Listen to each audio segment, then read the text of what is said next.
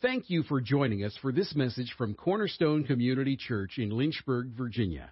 Here's Pastor Willie Taylor. The review is on the back of your bulletin, and it's a review of part one and part a slight review of part one and the first part of part two that I went over last week. And just to touch on a little things here is that Paul asked them to live a life that will be worthy of the calling of Jesus Christ or the gospel of Christ. And he, he told them, I want unity in the church.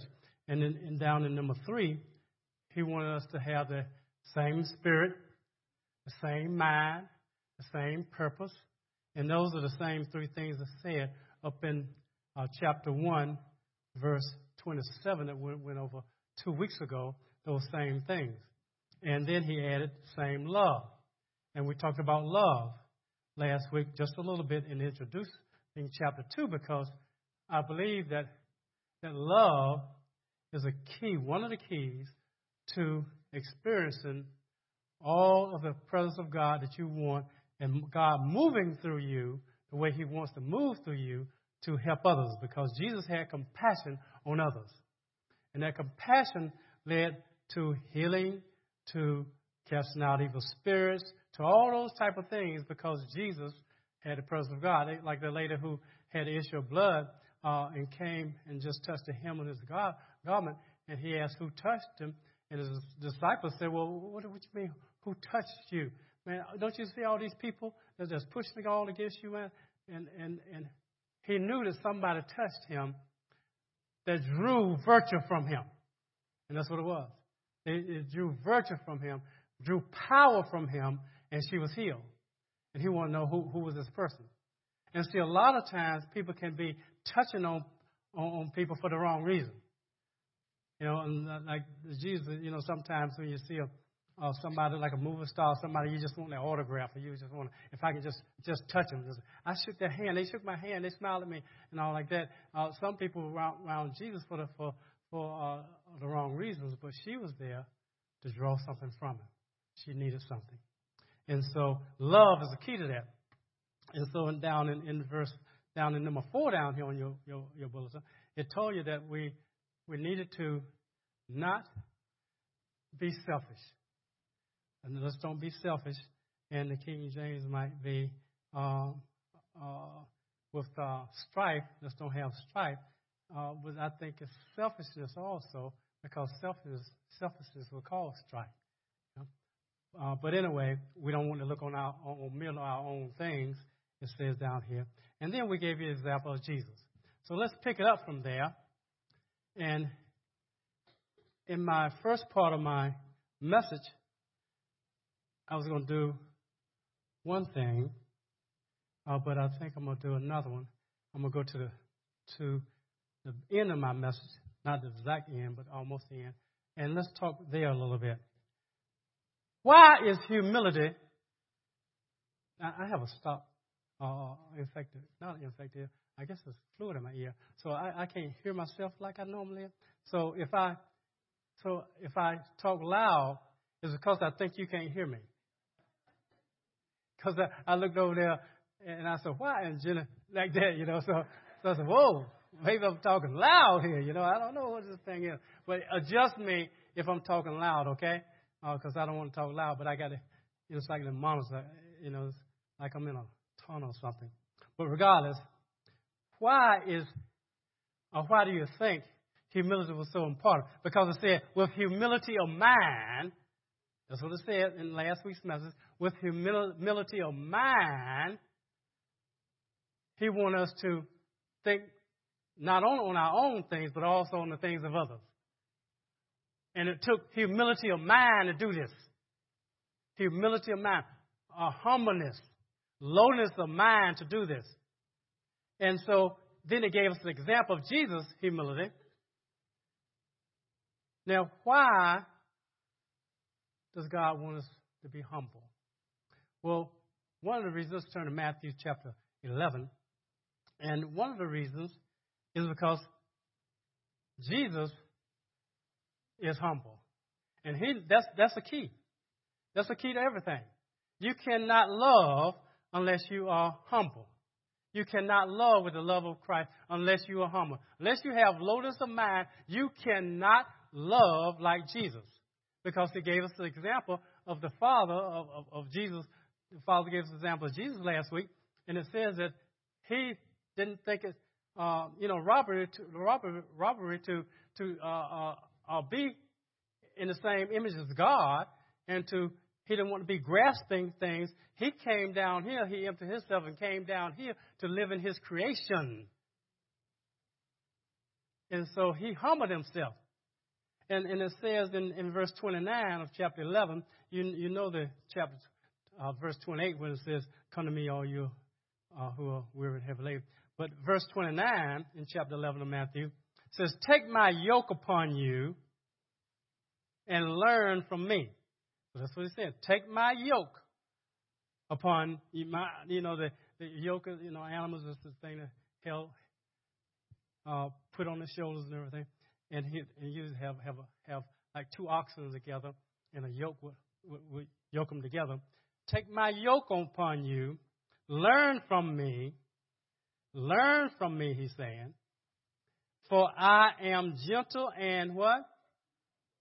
Humble in heart. That's, no, that's mind, will, emotion, intellect. And you will find rest for your souls. A lot of times we might have strife, we have, might have, uh, uh, we, we're really selfish because we don't have really rest in our souls. And he's saying that I am humble. Learn from me. So Jesus wants us to learn from him, and he wants us to, as he is, so are we on this earth. That's what the word says. That is one of the reasons. Do you know there are, there are rewards for being humble? There are rewards. Let's go to our chapter uh, in the book we're in, and that's the book of what? Philippians, uh, chapter 2. That's what we're in, chapter 2. It's four chapters in, in, in Philippians chapter 2, after he said, we ended in verse 8 last week, and then we jumped over to the ending, and we said we're going to come back to the middle today. It says that for this reason, what reason? The reason that it told us above, he emptied himself, he humbled himself, to become obedient to, to the point of death, even the death of the cross. For this reason, because he humbled himself, because he was obedient to the Father, you remember I told you that last week that, that humility actually is humbling yourself under God, the mighty hand of God. And it says here, God exalted him and bestowed upon him the name which is above every name. So at the name of Jesus, every knee will bow. Those who are in heaven and those who are on the earth and under the earth. And that every tongue will confess that Jesus Christ is Lord to the glory of God the Father. And just think of that now. He humbled himself, therefore God exalted himself. God, you know, exalted him. Now, there's a reward for us too. Because in, if you look in, in 1 Peter chapter 5, let's go there. 1 Peter chapter 5, uh, verse 5. I want to go probably 5 through 8, probably.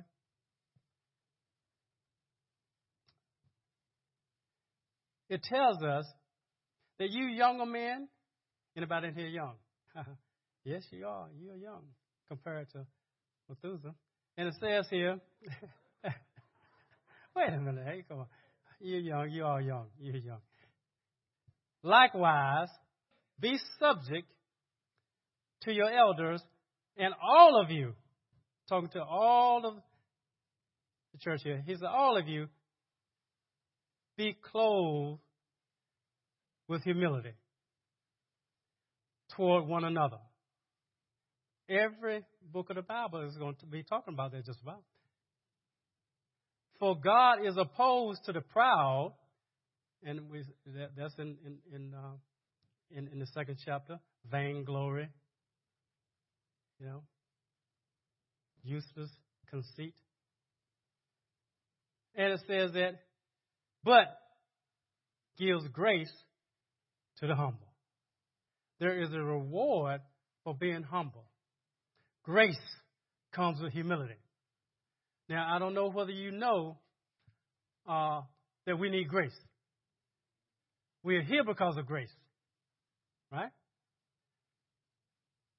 It's by grace through faith that we are what? Saved. It is. And so it's very important that we realize too that grace is not just He gives you something that you don't deserve.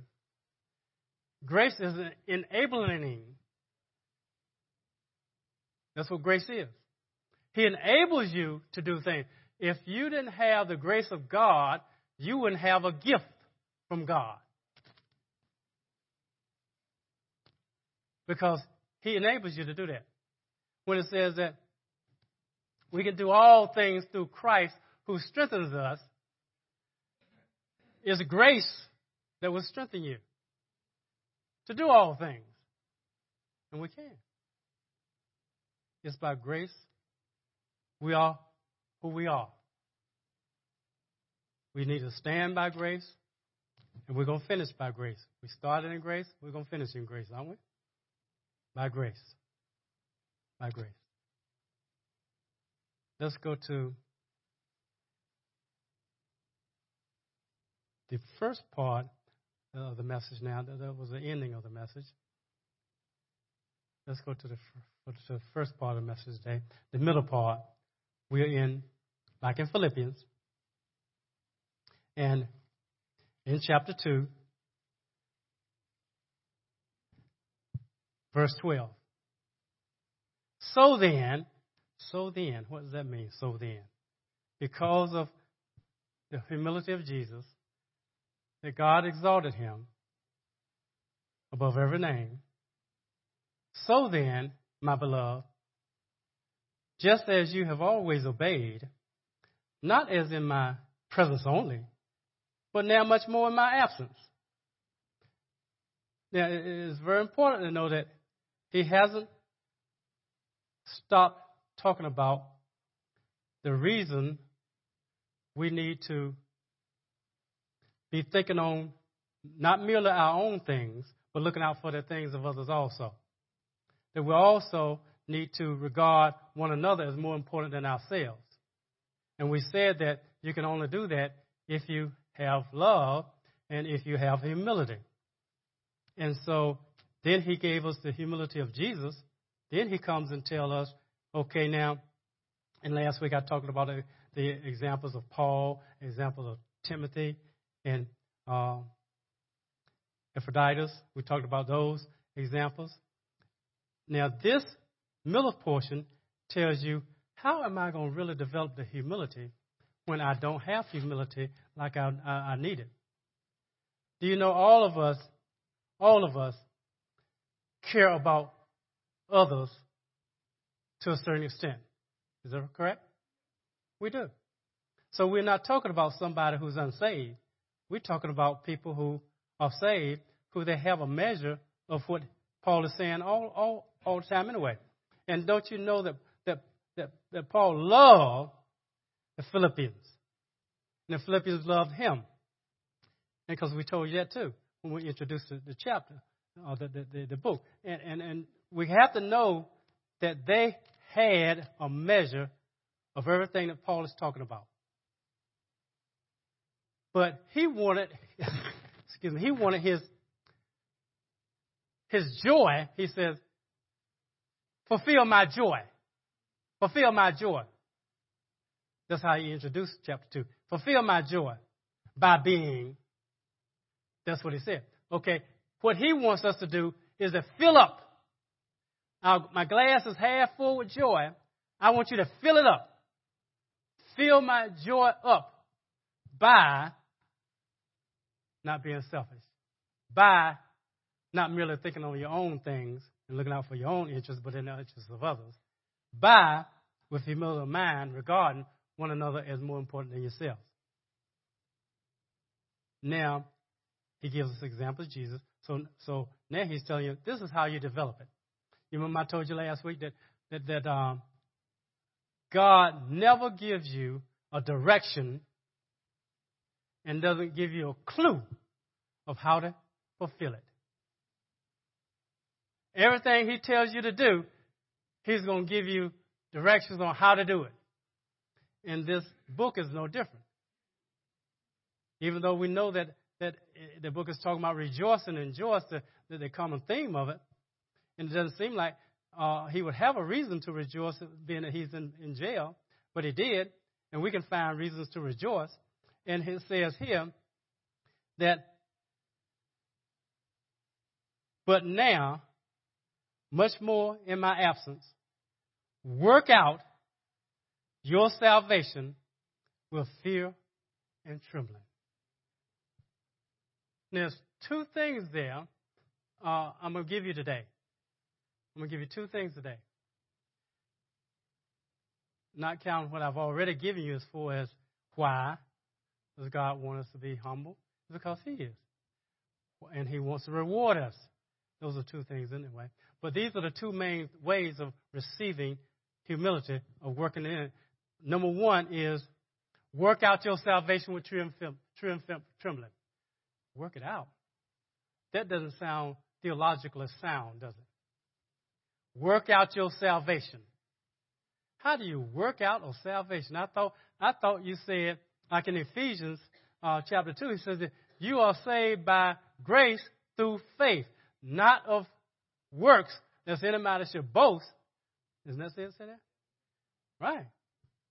So what is he talking about? Is, is he is he you know going going mad or something? No. No. To work out means to complete it. Complete it. You know, work it. Um, uh, an example that came to me, and I don't know uh, much about it, but I know you all do. Some of you do. Those who have a garden. Suppose somebody gave you a farm with animals, with uh, fields, and everything, but nothing had nothing was done. It was no you had oxen, you had plows, you had everything, but nobody had plowed anything. You know, the the the, the ground is, you know, it's not broken up and everything. It's, you know, like I said, break up your fallow ground. The ground is fallow, fallow. So if somebody told you, okay, here it is, this is yours, work it. Work it. Because everything that you have need of is in this property I've given you. You have your, you have your milk, because I've given you a cow. I, you have, you, I've given you a cow. You have, you have meat. You have sheep. You have chickens. You have, now you work it. Now you, you're going to have to take it. Nobody going nobody is to milk those cows for you. You're to have to work it. You're to have to do it. Nobody's to plow those fields for you. You're to have to do it. You're to have to do it.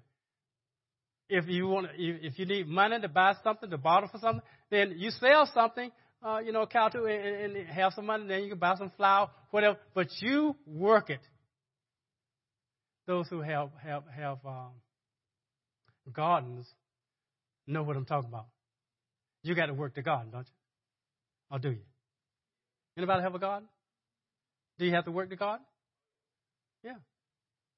Yeah, if you don't work it, then you know, you know weeds grow up and stuff like that. Work out your salvation. We have salvation. We were saved when God gave us the gift. We were saved. But also, we will be saved when He comes back and we get a new body and we're with Him be absent from the body to be present with the Lord. He's coming back. So we're going to be saved. We're being saved. It's a, it's a, uh, we've been positioned, positioned in salvation. Is that right? We see it in heavenly places with Christ Jesus. So, what is this speaking of then? Uh, I believe he's speaking of, and as you, as I've been studying, it is everybody says the same thing, is that we're talking about sanctification. Sanctification. You're sanctified. When you were born again, you were sanctified. Now, what is sanctification? Be set apart. That's what sanctification means. You were set apart. When you were born again, you were set apart from the world to who? Christ.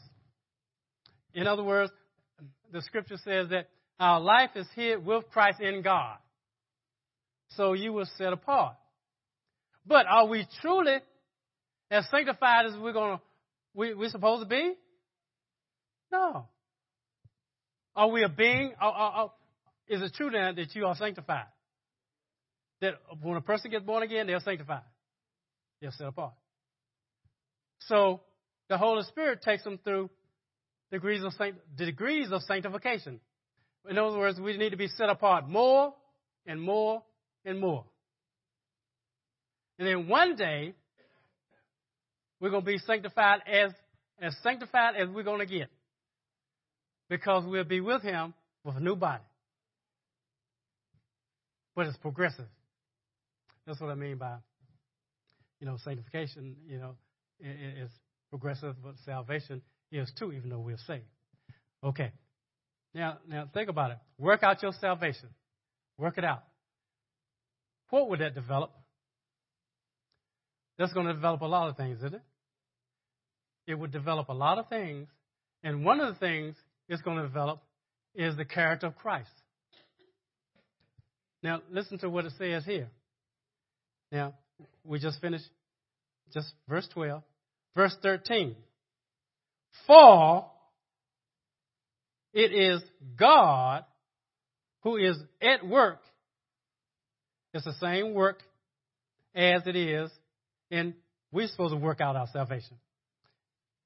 Is God at work in you both to will and to do of His good pleasure? So, whoa. Okay. So, with fear and trembling here, back up in verse 12, you know, I taught them that we're not supposed to fear, right? He's not talking about fearing Christ, fearing the Father. He's talking about work out your salvation with fear and trembling, with reverence, with awe, with, uh, uh, with, with you, you have to be serious about working out your salvation. You have to be serious about your sanctification. You have to be uh, uh, responsible for your sanctification. Even though and let's use the word salvation. You have to be responsible for your salvation. He said, "What? I, I don't. How you mean responsible for my salvation? Moving from where you entered until where you're going to exit, because it is God in you both to will and to do His good pleasure. He's saying, I want you to take your part of the responsibility. Just take your part. I'll do my part, you do your part. Do you think that God is going to sanctify us with us doing nothing? We just lay in bed and we'll be sanctified more and more and more every day until we are just like Jesus and we don't have to do a thing. No. We have to be responsible for completing the work that God has started in us. Even though I know, you know, that you can do nothing apart from Christ. Because he says so. In the Gospel of John, he says so. You know, he said that if you abide in me and my words abide in you, right, you can ask whatever you want to ask. It'll be done for you. Also, it tells you that in another place in John, is that you can do nothing unless you're abiding in the vine. Nothing. Apart from Him. Nothing. So we know that we can do nothing unless God does it. But God says, But I need you. You're going to have to do your part. You're going to have to be responsible for your part. Because that's how it works. I'm working in you, and you're working out the things that I have you to do. You're walking by the Spirit, the scripture says. Walk in the Spirit, and you won't fulfill the lust of the flesh. In Galatians. So that means that God, I got to, I have to walk. Matter of fact, if we look at the at, at, at this verse 12, does it say, ask your neighbor to work out your salvation? No. What's the implied subject? Who who work out the salvation? You. You. But it's God who is at work in us, both for will and his good pleasure. And so that's the first part of what God says, how you exercise humility. Because we have to practice humility. We have to practice it. The Holy Spirit, I'm telling you a secret now. This is one of the secret things. You know, and you can write it down. It's a secret. You know, it's a secret. Is that this first part here that I just told you is that God is actually going to do the work. He's going to actually do the work. In other words, as you do, He's going to do. As you do, He's going to do. And that's good, that's good news to me. So when I'm practicing humility, I know that God has to give me an opportunity to show humility. Because as I do, He does. Right? So I know that He's going to give me an opportunity to be selfish because that's what it was in last week's message, wasn't it? He has to give me an opportunity to be selfish in order for me to resist being selfish. And as I resist it, He's going to now come in and enable me to resist. Do you understand what I'm saying? Are those people who who uh, smoke or drank, took drugs, whatever you did, uh, immoral activity, uh, for you know, let's just use smoking before. You know how hard it is to quit smoking, don't you? And you can say, I quit smoking. But really, it's God took it from you. But you had to do something, didn't you? If you would have kept buying those cigarettes, putting them in your mouth, inhaling and exhaling, you can say, well, God, just take it out of my mouth. I'm going to keep buying, I'm going to keep puffing, but you take it out. Not going to happen, is it? Not going to happen. You see? So he has to he has to say, well, okay, I'm gonna give you something to do. Do you want to quit smoking? Yes, yes, God. I'll take it away from it. Take it away from it. Okay. This is what I want you to do. Don't buy no more. Oh. Don't put another one in your mouth. Oh. When you get the urge, resist it. Right? Then as you do, he comes in, he does. You see? It's the same way with being selfish. So God, I want to, I want to not merely look on my own things, look out for my own, you know, uh, personal things, but I want to look out for the things of others. But it's hard, God, because, you know, I don't like to do that, God. He says, But do you want to do it? Yes, I want to do it. Okay. Then he gives you the opportunity. Now, you start resisting your selfishness and do something. I told my, uh, my uh, daughter, my wife, yesterday, uh, they had a shower for one of my other daughters. And um, I said, anything else you want me to do? I, I was over at the, at the, at the place helping them. And I said, is there anything, is anything else you want me to do? I think we got it. I said, do not call me because I am not coming because I'm going to be watching the game. Do not call me.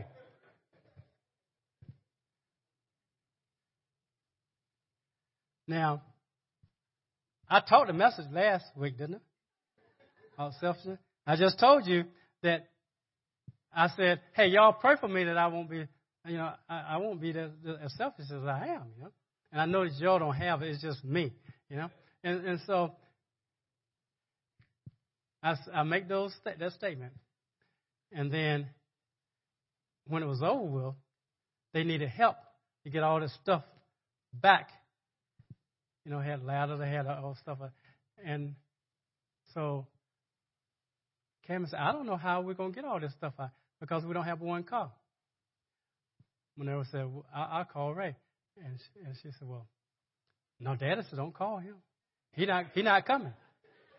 Minerva said, Well, when I call him, he'll come.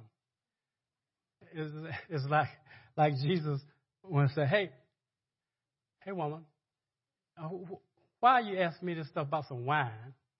I don't, what, I'm at his wedding, but I mean, what, what? It's not my time. And she ignores him and says, Hey, sir, whatever he tell you to do, do it. Right? She ignored him. So whenever my phone rings, I look on my, on, on, and I see it's her. Okay, I answer. She said, Hey, I need some help come on over to, help us. Okay, I'll be there. She said, How long is it going to take you? I said, um, I'm going to throw my shoes and I'll be there. She said, Okay. Now, now,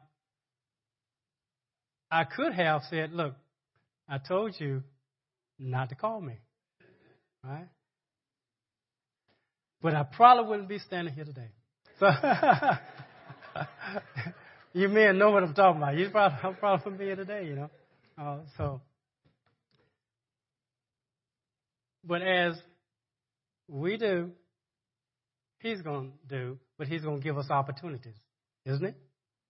He's going to give us opportunities. And you're going to have to do this thing now. now your mama said, okay, we're going to have a fasting and prayer week.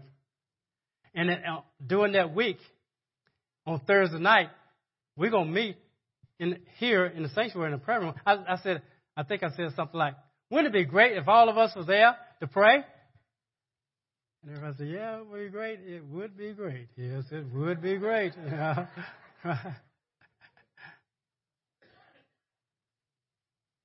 do you do you know it will be helpful? It'll be helpful because the more people you have praying, the more you move the enemy out of the way. One can send a thousand fight, two can send ten thousand fight. We got an enemy that we're dealing with, right? And so you're to have some faithful people who are to come anyway, whether you come or whether you don't come. But the point is that if you're not working, if you're not sick, you can come, right? But it's going to take some effort. It's going to take, um, you know, you dying to self a little bit. Come on. Because you might not want to. Uh, because people say, well, I don't just don't get an enjoyment out of praying. And, you know, oh, I don't get it. I pray at home. I, I, I still pray at home. I don't, don't get, get enjoyment out of praying. Who cares about what you get enjoyment out of? It's what God gets enjoyment out of, right? He said, it's Him who gives you both the will and to do of His good pleasure, not of your good pleasure, right? Yeah. How many times have, have I asked the congregation to come to prayer on Thursday night? I, I you know, we will announce it. But I've asked in January when we had the prayer and fasting month, and I asked for this week, one day, Thursday, to come together. Does that mean you don't pray at home? Yeah, you pray at home, but we're gonna come together and we're gonna we're gonna we're gonna put some we're gonna do some damage to the enemy, uh, you know, because you have names of people who you want to be saved. You have names of people who you want in church, and and so we said we're gonna pray and fast for the unchurched and the unsaved, the not yet saved. We're gonna fast and pray for them. the whole week, but we're going to come together one time and we're going we're going we're going to put the enemy to flight in their lives. Now, is that an opportunity from God or is this just a desire of Willie Taylor? Well, have I prayed and asked God, God, should they come or should they not? No. I haven't prayed and said, should they, should they not? I just know what the scripture says. It's more one is in a thousand fight, two is in two thousand fight.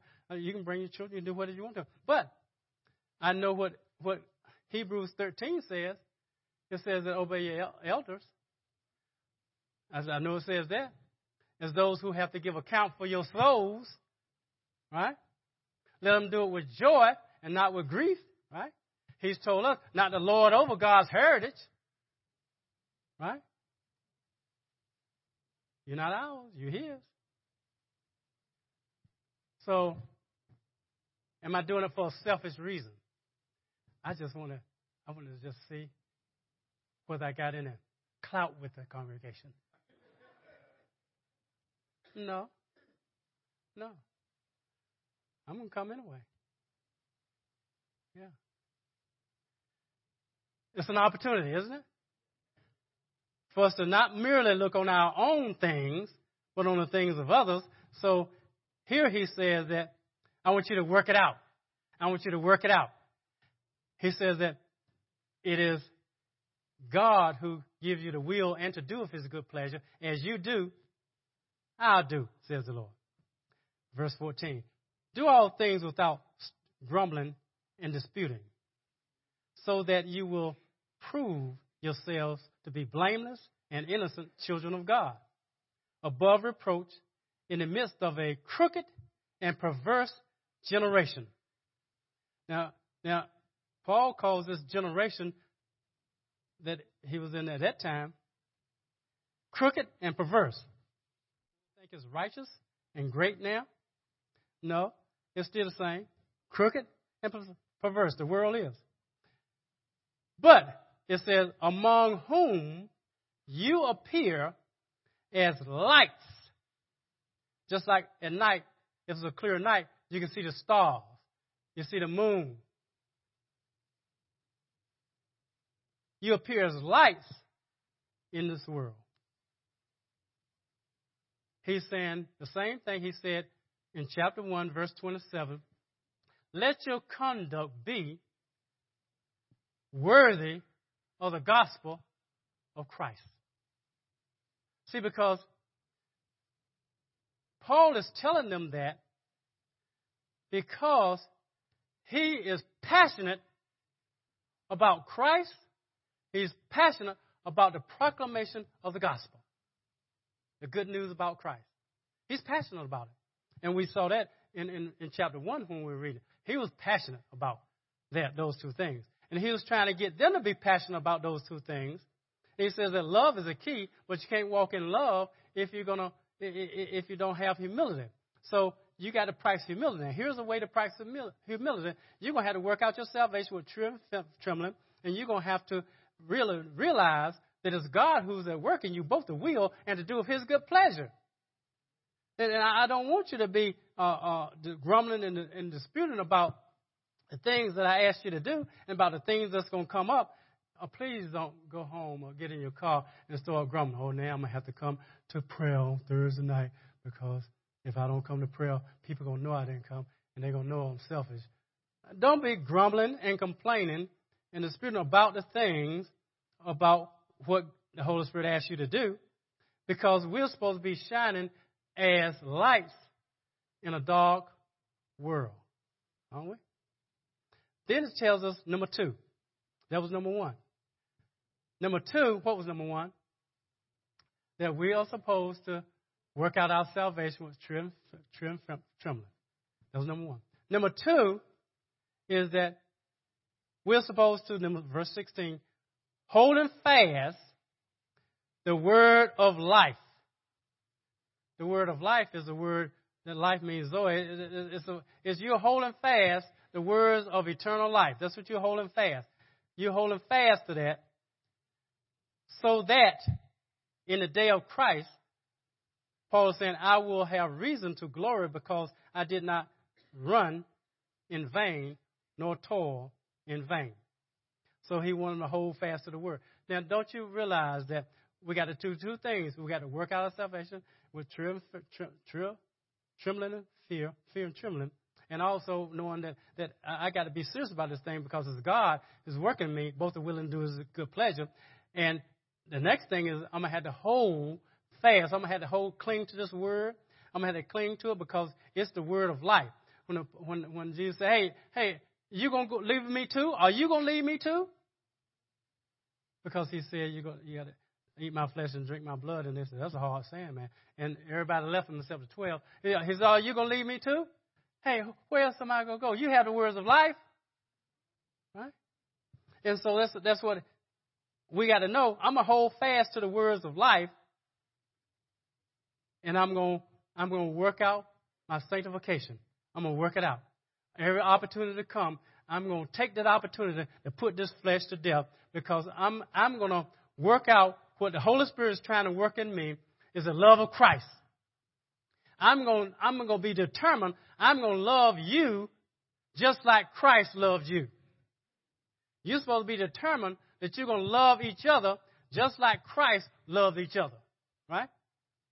I mean, Christ loved you, didn't he? Yeah, he loved he loved the Father, didn't he? How do you know he loved the Father? Because he always did that which pleases the Father. And he wants us to do the same thing. He wants to always do that which pleases the Father and the Son, him. And he says that I want you to do this by loving one another. That's all I want you to do. Love one another. How do I love one another? Stop being selfish. Start thinking on, on, on, on things about what they want to want to do, just, not just on what things you want to do. You know, I, I want you to look out for them, their welfare, not just your welfare. I want you to start trying to please other other people, and not just trying to please yourself. Now we're not men, men pleasers now. Okay, we're God pleasers. But, but anything that lines up with His Word is okay. But some things that you have choices of line up with the Word, doesn't it? You can say, Does God want you to have rest? Huh? Or does He want you to stay up all night, every night, never go to bed? All day, every day. I know some people work third shift. Uh, you know, stay up all day, all night, 24 7, all the time. Does he want you to do that? No. He wants you to get rest. How do you know he wants you to get rest? Because he says so, right? He gave he gave us he gave us a rest. Didn't he? Yeah. He rests from his work. He said, I want you to rest. And I asked you to come to prayer. You could say, now, which one is right to do? Rest or pray? He said, Well, oh, God, I found in the Bible that God said rest. I need rest. I'm going to rest. He can't say nothing about that because God said rest, right? See, we can find ways to do things, but you know in your heart, see, God knows our motives, don't he? He knows that you don't need no rest. You just want to watch the game. Yeah. There's a game coming on on, on, the, on the day. 5, 25, 30, something like that. Carolina is playing Kentucky in basketball, and I want to see it. But the only thing is, the only thing is that I've scheduled a meeting at four. I'm never say, "Oh, you're not gonna watch no game today." oh man, goodness gracious, I'm not gonna watch the game. That's okay. Now I could have scheduled where, hey, let's meet 8 o'clock. That's after the game go. But see, I wouldn't be thinking of Minerva because she go to bed at 8.30. So he said, well, well, it's all right. She can, she can sacrifice one day, right? Meeting? No, that would be selfish, wouldn't it? Right. Okay. Well, I think you get the picture, don't you? chapter 2, chapter 1, Philippians is such a great book. When I was looking at when, when I, I said, oh my goodness gracious, God, you're stepping all over my feet, all over, messing up my shoes. I got to shine them again because you done stepped on them. My goodness gracious.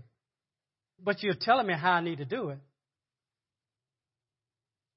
Let's work on it together. Let's work on it together. Okay?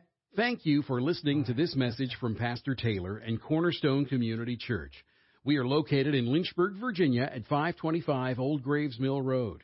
You can find us online at cornerstonelynchburg.com, contact us by email, cornerstonecom at comcast.net, or call us at 434 847 4796. We pray the Lord bless you and keep you. The Lord make his face shine on you and be gracious to you. The Lord lift up his countenance on you and give you peace.